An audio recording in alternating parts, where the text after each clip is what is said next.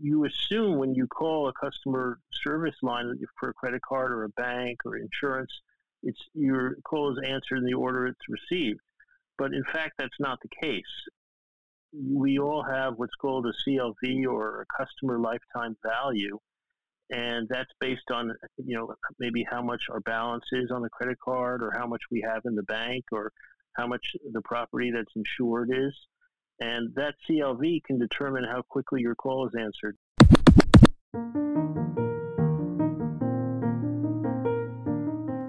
I'm Essen Zafar, and welcome to another episode of Unfair Nation, the podcast that discusses our nation's rising inequity and social, political, and economic inequality, what it means for you, and what you can do about it.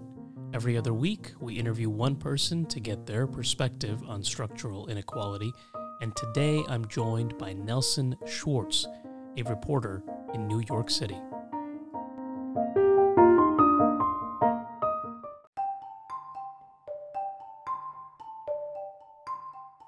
So, almost all of us have to work really, really hard to get into good schools, and we need to have a job or some kind of medical insurance to get medical care. But what happens when you can buy the best medical care or entrance for your kids into elite universities and colleges?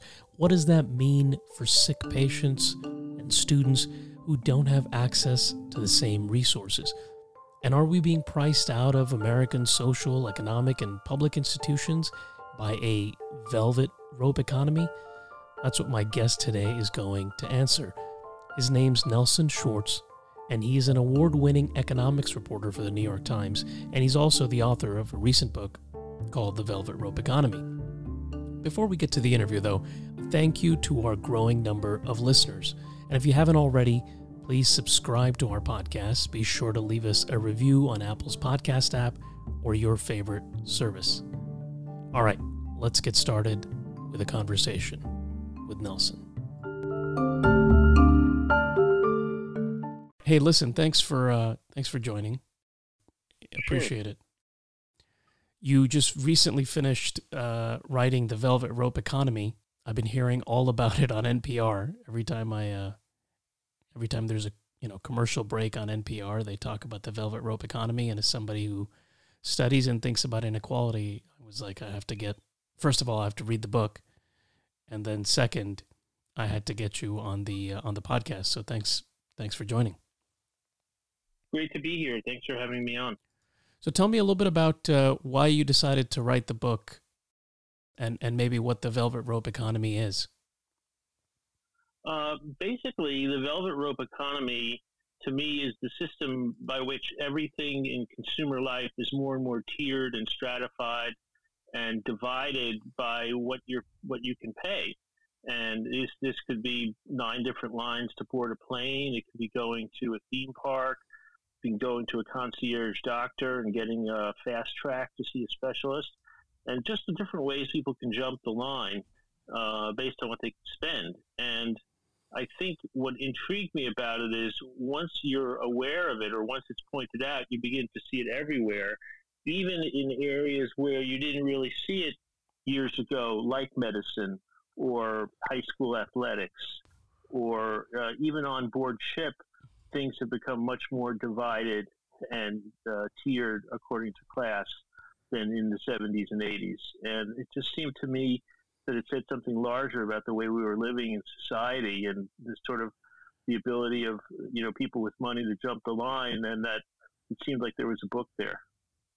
So I'd like to get into some of these examples you talked about, which are fascinatingly portrayed in your book. But I don't know if you know the answer to this, but I was curious, why is it called the velvet rope? Is there a historical reason for this, or is this just from, old-timey Hollywood where they used to have these velvet ropes? I mean, where does that come from, that term? I think what I had in mind was the velvet rope that you had in front of a club, a nightclub like Studio 54 in the 70s. And there'd be a lot of people waiting to get into the club. And then, for a fortunate few, the bouncer would lift the velvet rope and let them in. And that seemed like what was going on, except in this case, the fortunate few just had money. and it raised questions of fairness, and that was the velvet rope that I had in mind. So there's an element of, based on the example you're talking about, there's an element of people trying to get in. It's not just a, you have something I don't, it's you have something I don't, and I really, really want that something. Is an aspirational element to this. Yes, I think there is. And I think, people do aspire to sort of that special treatment. I think that's part of it beyond the monetary element. People, want to feel like they're on the inside and they're in the select lucky few. And I think it's, as I write in the book, in certain circumstances, it's very seductive when you can afford to be on the inside, and the velvet rope parts and makes way for you. Haven't we always had a velvet rope economy? I mean, we've had first class on airplanes and other similar environments where some people, if you pay enough, you get better treatment, faster treatment. I think there have always been elements of this, but what struck me was sort of what changed was kind of the cruise ship metaphor. I mean, 120 years ago on the Titanic, you had,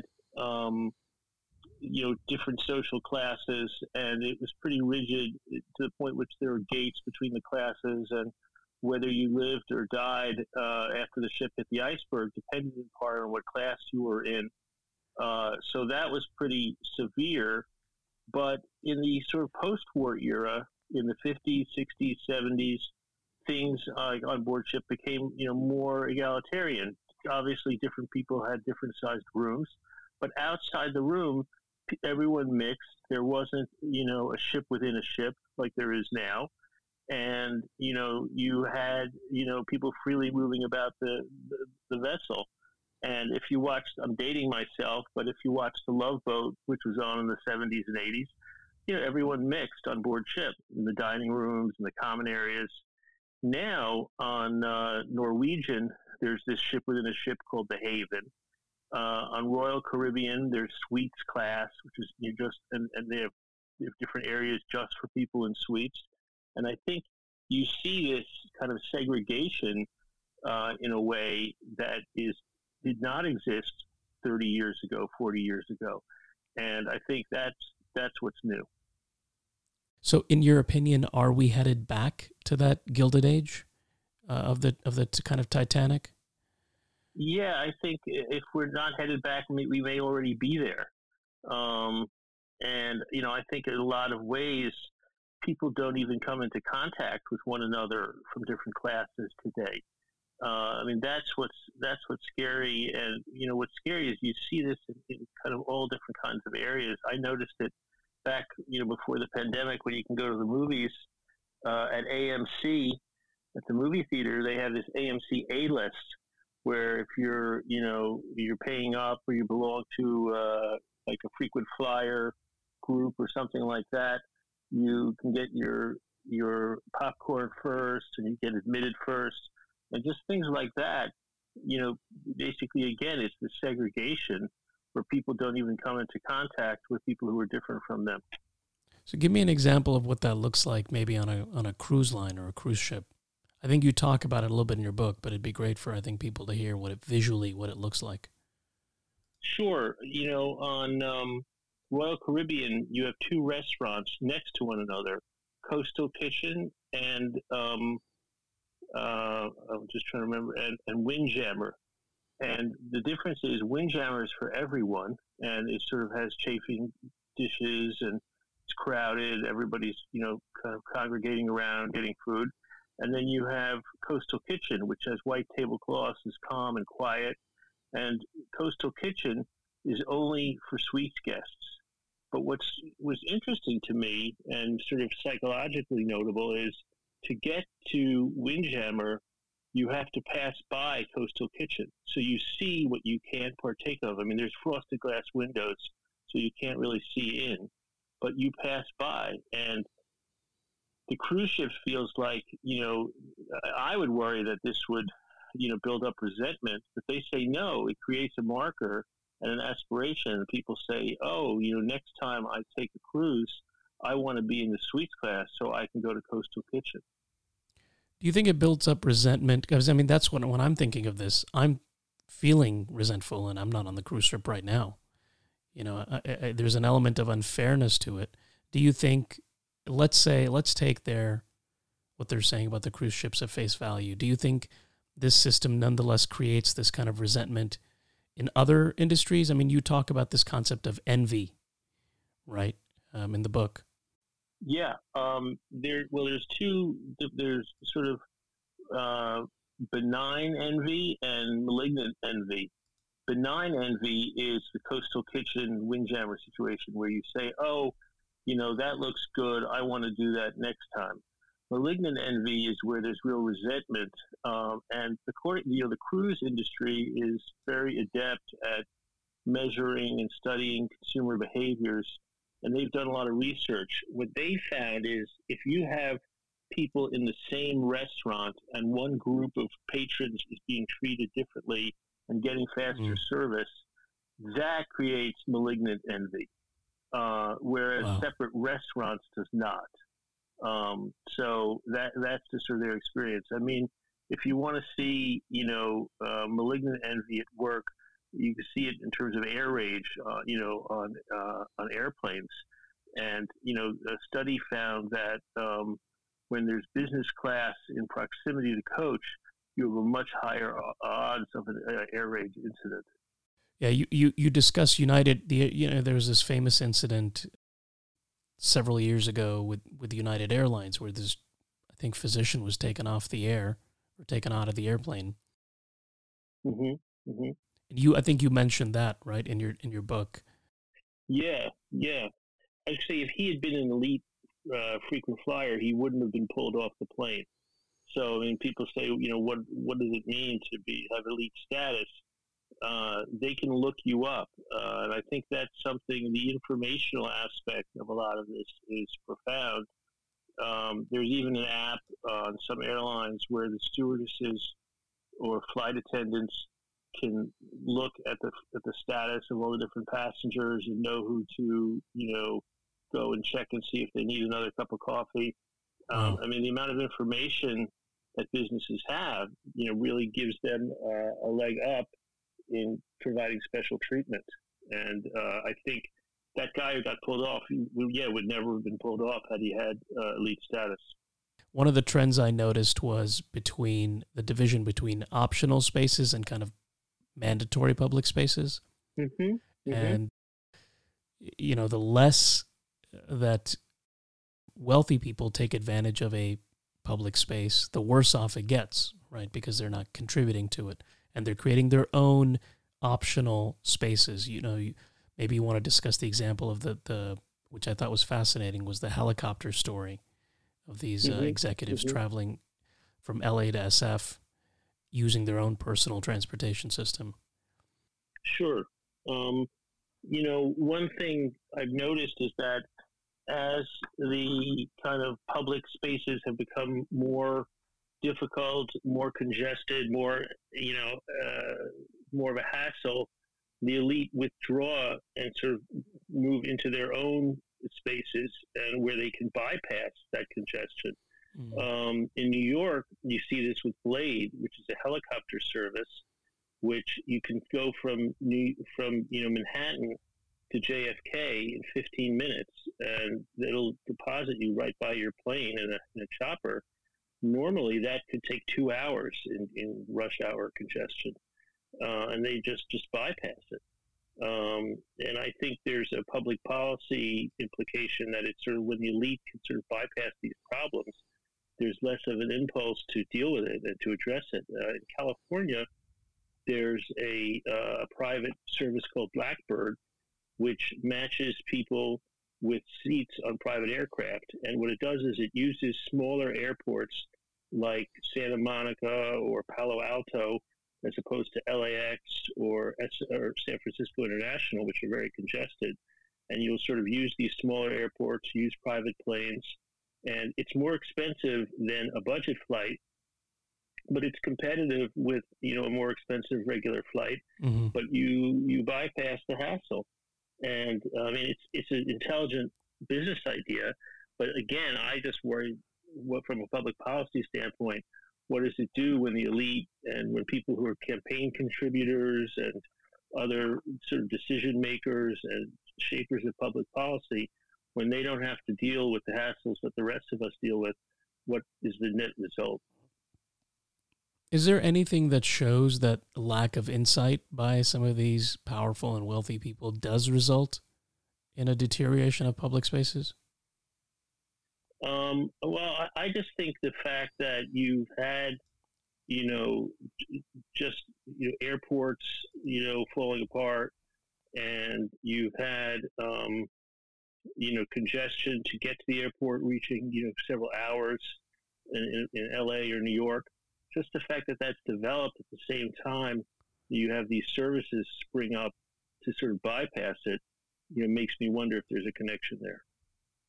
There was two stories that really struck me. The first one was the story of you going to Disneyland. And you went, I think, with your daughter to Disneyland, and you got the elite treatment. So I wonder first if you can share that story, you know, what that was like. And then secondly, you know, what impact, if any, you think it had on your daughter, and then what that means for, you know, what the Velvet Rope economy and the growth of this economy means for kids, because I thought that was really interesting for young people. Sure. Well, I tried out the VIP tour at Disney. On your own dime, huh? Yes. And wow. How much was that, if you don't mind me asking, approximately? It's $500 to $700 an hour. Wow. And well, actually, for Disney, unlike Disney, actually comped me, so I didn't actually pay for Disney. Okay. They sort of treated to me for free. Yeah. But it's $500 to $700 an hour, and for a minimum of something like 7 or 8 hours. So it's quite expensive. But it's really like from another world. I mean, they meet you in a van, and the tour guide puts stickers on the van to delight my daughters. And you don't wait on a single line. I mean, you go up the back way for these different rides. It's faster than Fastpass. Just beats out Fastpass. Fastpass is nothing compared to this, right? Right. I mean, even sometimes the line at Fastpass was too long, and we just went right to the front. It was kind of cringeworthy, you know, at times when we walked in front of people. Did they react? I mean, we talked about the cruise ship industry. When you walked in front of people, you felt embarrassed. But did you see any reactions on their behalf? I saw people looking at us like sort of surprised we were walking in front of them, but I didn't have any reactions like, what are you doing or anything like that, because we had a Disney tour guide taking us.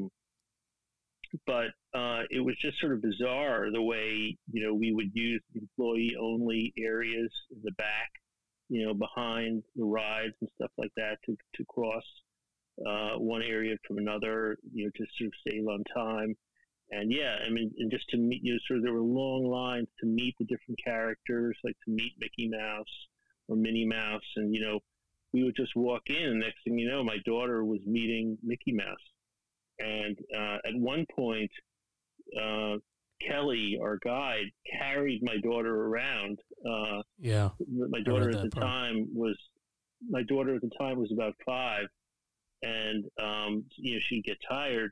And so she carried her around just to keep her energy up. I mean, these people will do anything for you. It was almost like Pharaoh in Egypt. That one thing is that really got to me, right? That, I mean, it's nice of her, but the fact that she just picked up your daughter, you know, having been with kids in a park like this, that is a, if I had somebody like that with me, with my nephew around, let's say, that would be a lifesaver. Yeah. No, and you know, my daughter, you know, 5-year-old's not light. I don't know, maybe 50, 60 pounds. Right. So, yeah, it was just pretty incredible. And I was just struck by like going up the back way, you know, or going, you know, up the side door, like the cast members' door, you know, just that kind of thing, you know, is crazy. I mean, Disney is interesting because they have a little bit more of an ambivalent relationship about all the privileges and, you know, tiering than, say, Universal or Six Flags, because Walt Disney felt like, you know, class divisions were something that existed outside the park. There shouldn't be this, you know, inside the park. So that's why everybody gets a few fast passes. So everybody can jump the line at some point. Makes it a little more egalitarian. But the VIP tour is beyond that.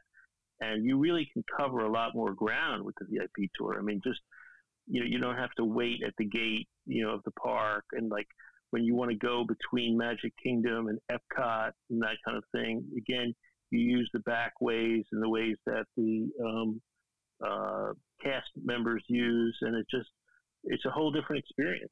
And I mean, that's sort of like what being rich in America is like today. I mean, it's a whole different experience. I mean, one of the things that, to go to this Disneyland example, is I think in your book you write, it's not easily accessible. You can't go on a website and click, you know, I want the VIP tour. Here's my $8,000 for the day or whatever. Thanks very much. I mean, the access to the Velvet Rope is obscured. I think at Disneyland in some cases, and in many other, like Coachella is another example that you provide, where it's kind of the people that are getting this elite experience. You can kind of see them, you kind of get glimpses at them, but they're really segmented off for the most part in many of these environments. Yeah, yeah. I think Disney, they keep this in the fine print. It's not so obvious.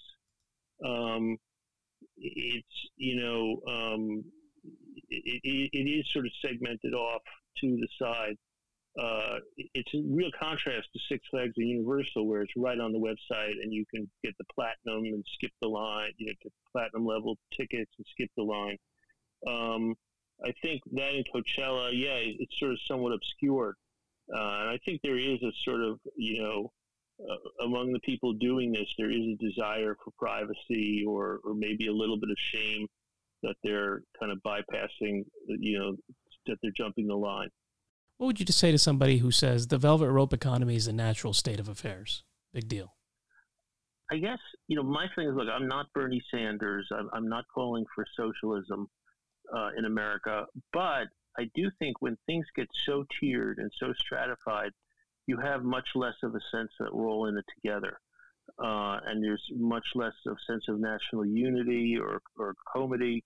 And, you know, some of the divisions we have in our country, I think, you know, even in terms of the candidates that you see connecting with people, whether it's Trump or Sanders, I think anger, you know, really plays into that. And there's a lot of resentment and anger in the body politic today. And I think this, you know, accentuates that. And yes, it's always been around to some extent, but when you have 9 different groups to board a plane and, you know, this is on American Airlines, and the 9th group, which is known to the flight attendants as Group 9s because they come aboard, they're so angry at having waited all that time and they can't find a spot to check their bags in the overhead compartment.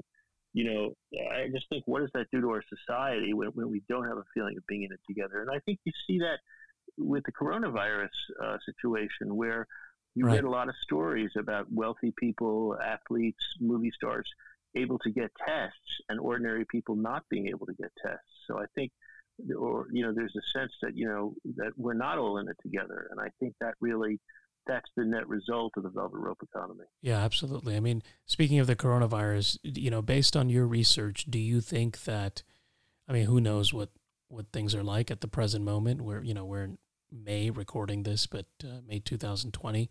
But do you think that post-coronavirus will accelerate this trend towards exclusivity and access, or do you think that we will become more egalitarian as a result of the experience we've had with the coronavirus? I think we might get more more elite and, you know, more bound by class division. Really? Yeah, well, at least, I mean, in terms of medicine, I think a lot of people are going to get concierge doctors. I think people are going to want that kind of access, and you maybe felt caught short in this situation. The concierge doctor's portion was, for me at least, particularly galling. I mean, the rest of the stuff I can understand, but when it comes to healthcare, you know, when I was and I listened to the audiobook, and when I was listening to that portion of the book, I was thinking every time one of these physicians, you know, they're very careful as to how they do it ethically based on how you describe it. But every time they kind of cut the line, so to speak, and they call upon the resources of an oncologist, there's somebody or maybe even tens of somebodies who are not getting access to that oncologist anymore. Right. How is something like that? How is that allowed? I mean, are there no regulations around that? And can you explain the concierge doctor concept as well? Sure. I mean, I wrote about very elite concierge doctors who, you know, it could be $50,000 or $60,000 a year. You know, not $5,000 or $6,000. So sort of the top level, and you know, a regular concierge doctor, maybe you get their cell phone number, and maybe they call you to check in periodically. This is sort of, you know, much more service-oriented relationship. I mean, you get like quarterly reports like you would from your broker. But what really counts is that they can get you in with a specialist in a matter of days, whereas you might be waiting weeks or months to see a specialist if you didn't have a concierge doctor. And I guess it's based, you know, in terms of it being legal, it's not based on payment. I mean, the concierge doctors aren't getting paid or they're not paying the specialists, but they have relationships. And, you know, like everything else, you know, every other profession, medicine relationships are important. And they're able to get you in when you need to see someone. And I think that's very valuable. And, you know, you may have also read in the book about high-end, you know, college counselors, same kind of thing. Right. I mean, they have sort of what I call asymmetric information that can be, you know, very helpful, it's a limited range of circumstances, but that information is very helpful. That part really made me feel like I almost kind of pitied my younger self. You know, here I am busting my chops, working on a personal statement. I'm an immigrant. My parents are immigrants. You know, we think we're doing great.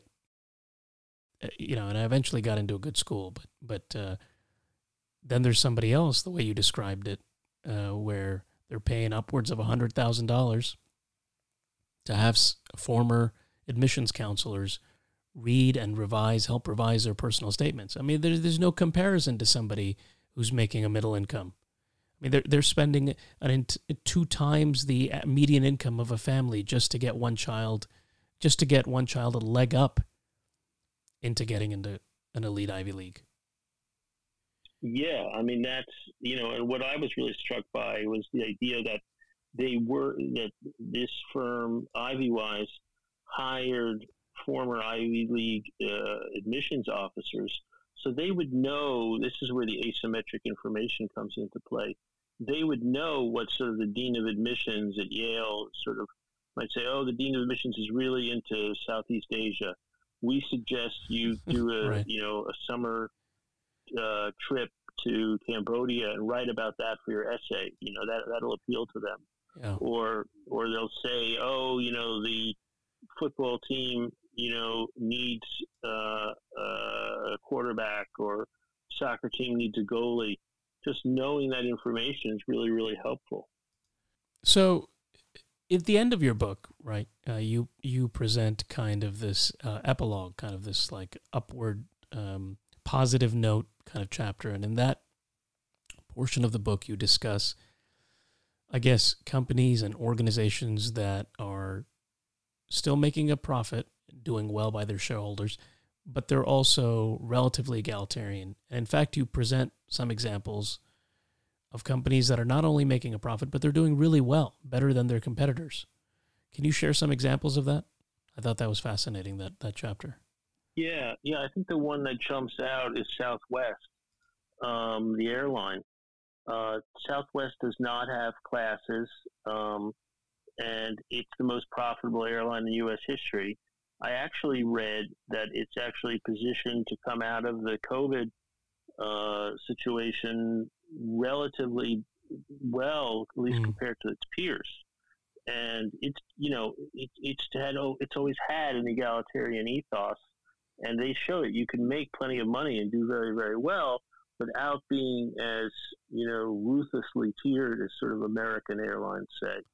That was one example. Another one I look at is the Green Bay Packers, which is fan owned. And, they redid the stadium a few years ago, and they kept some of the best seats in the house for ordinary fans. I mean, it didn't all get sort of luxury boxed. And I think they tried to keep a little bit of an egalitarian ethos. I mean, it has blue-collar roots in terms of packers and a packing plant, putting up the money for the, first team, 100 years ago. And I think they try to keep that everyman quality at the stadium. Whereas like Levi's Stadium with San Francisco 49ers is totally honeycombed with different corporate suites and sort of the elite of Silicon Valley. So you really see a difference there. And then I look, even in sports that can seem kind of elite, there's room for, again, a more egalitarian experience. I look at Bandon Dunes, which is a golf course in Oregon, right, and the owner kind of tries to keep the fees reasonable in terms of golfers. So, you have super elite golfing experiences like Augusta National, the club that hosts the Masters. But this guy wanted to sort of have a really quality golf course that was within reach of ordinary people, and he's doing it, and it can be done. Yeah, I guess it just requires a lot more intention behind it and maybe a little bit of a risk. You might have to take a risk, and the risk being that your shareholders may not want that. They may want the easy profits that come from subdividing a plane into 10 different classes, Yeah. Although Southwest, I mean, they, like I said, I just read an analyst note saying they're poised to come out of this in a fairly strong position. So, right. I mean, they've been successful for a long time, kind of, treating everybody equally. Can I ask a very in the weeds kind of question? What if everybody did what Southwest does? Let's say all the airlines did that. In other words, is Southwest only doing well and making a profit because it's an outlier and it's doing something, it's providing a service for a community of flyers that the other airlines are not? And were they to be exactly the same, maybe then the airline that would do well would be the only one that was doing classes? Does that make sense? Yeah, I mean, I think if everyone was like Southwest, you'd have an airline come along and do different classes. I mean, for people who could afford it, business class and first is nice. I guess my feeling is you don't have to get rid of business and first. It doesn't have to be that. It's just, can you have a reasonable experience in coach? That, or does it have to be a brutal, assaultive one like we have now? And that's kind of, I guess, what you were saying throughout your book. You talk about in the 50s and 60s and even the 70s, you had those kind of velvet rope environments be smaller both in size and in intensity, right? So you had some of them, but they were just smaller in scope and also just not as an intense of an experience, right? Yeah, I mean, I think there was just it was a little less assaultive than at the bottom end than it is now. That I'd say is the difference. So if you're I'll ask this question from the perspective of two different kinds of people. First of all, if you're a policymaker, a elected representative, somebody who has some power over how our economy functions, after you read this book, what do you hope that person takes away from your book? And then secondly, you're an ordinary person. You're on the other side of the velvet rope. You are the person in Disneyland who's going through the regular line. What power, if any, do they have over creating kind of a more just and fair economy, or just or fair world? I guess, you know, I would hope that a person in a decision-making context would want to kind of invest in public spaces and would want to create, you know, sort of, let's say, schools that were adequately funded, that where you didn't have to have pay to play. Like one thing I write about is sort of the fees for sports in public schools. So maybe if schools were better funded, you wouldn't have to rely on that, and then a lot more kids could play. So, I mean, just have them think about, you know, what happens when people are so segregated and there's less of a sense of that we're all in it together. I'd say that. And in terms of the person who's enjoying this, you know, think about what they're missing out on and sort of not having more of a sense of being all in it together. When I went to Yankee Stadium and sat in the elite box, I mean, I noticed people were not that into the game. Everybody was looking at their phones. You know, there is something lost when you don't have a group experience, you know, all Americans in it together. It's almost dystopian the way you describe that, the games, right? And I've been in a box like that once through a friend. And you're right, nobody pays attention to the game. Maybe, you know, right at the end or something. But nobody's really paying any attention at all to the game. It's kind of a networking opportunity. In fact, it probably accelerates the underlying causes, the underlying reasons why people are in that velvet rope box anyway. Yeah, that's what I noticed. I mean, I noticed there, you know, it seems like, you know, in these elite boxes, there's a kind of underpowered quality to it. I think, you know, there are places that have an energy to them, like New York City, when we're not suffering from the coronavirus. I think New York City is a place where people of all different classes come together in some areas, like the subway, like Broadway, like other places, Times Square, and there's an energy to it, and, you know, that's what it means to be in a republic. You know, republic comes from res publica, public things, and I think when things are so segregated, that's lost. You know, you talk about, one example you use is when you call, and this applies to so many people, I think it's fascinating, when I call my bank for tech support or a billing problem or something, if I am a wealthy or, you know, well-capitalized bank customer, I get, without even knowing that this is happening to me, I get shunted to the front of the line, and I get better service, right? I might get a better call operator, have to not wait in queue on the tech support line. So first of all, it'd be great to hear just a little bit about that story. But then what do you think about the role technology is playing in, you know, moving that rope up even higher, making it even thicker overall in all parts of the economy? Sure. One thing that I discovered was that, you know, when you assume when you call a customer service line for a credit card or a bank or insurance, it's your call is answered in the order it's received. But in fact, that's not the case. We all have what's called a CLV, or a customer lifetime value, and that's based on, you know, maybe how much our balance is on the credit card, or how much we have in the bank, or how much the property that's insured is. And that CLV can determine how quickly your call is answered. If you have a high CLV, you are shunted right to the front of the line, and your call is answered more quickly. It's answered by someone with more training. Wow. And that sort of is an invisible velvet rope, but very noticeable in terms of how you're treated as a consumer. And again, you know, I think that really segregates people and kind of creates a kind of a two Americas in terms of service. And whereas if you're not, you know, an elite customer, you really get, you know, second-class service. And this just keeps, you know, making the problem worse, right? Because if you're waiting an hour on the phone line and you're already a middle-income person, now you have less time to, you know, prepare for work or schooling, or, you know, contribute to the activities that would move you up maybe economically on the on your pay scale or something like that, you know, get some training or whatever the case may be in the aggregate if you're wasting time doing these things. Yeah. I mean, yeah. All right. Well, Nelson, thanks for joining us. I know you're pretty busy, so I appreciate you taking the time. Your book was fantastic. It's I highly recommend it.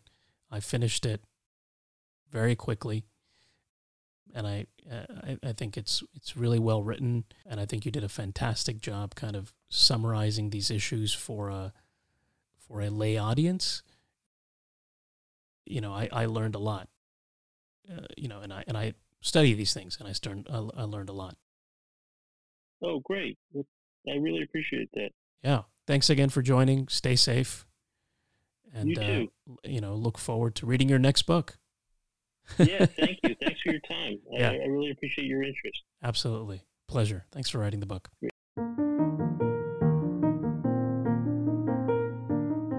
Hey, thanks for listening to another episode of Unfair Nation. You can support us by subscribing to our podcast and leaving a review on your favorite podcast app. Our coverage of coronavirus-related stories continues, and our next guest is going to be Jamie Harrison. He's running for the U.S. Senate seat against Lindsey Graham of South Carolina. We'll be talking to him about why he's running and how issues related to inequality, rights, and community needs factor into his campaign. A special thank you to Nicole Anselmo for her help in co-producing this podcast, Rima Hebrawi for her feedback and advice, and my brother-in-law, who somehow manages to snag the phone numbers of all of the important people in the world. As always, thank you so much for listening, and stay safe.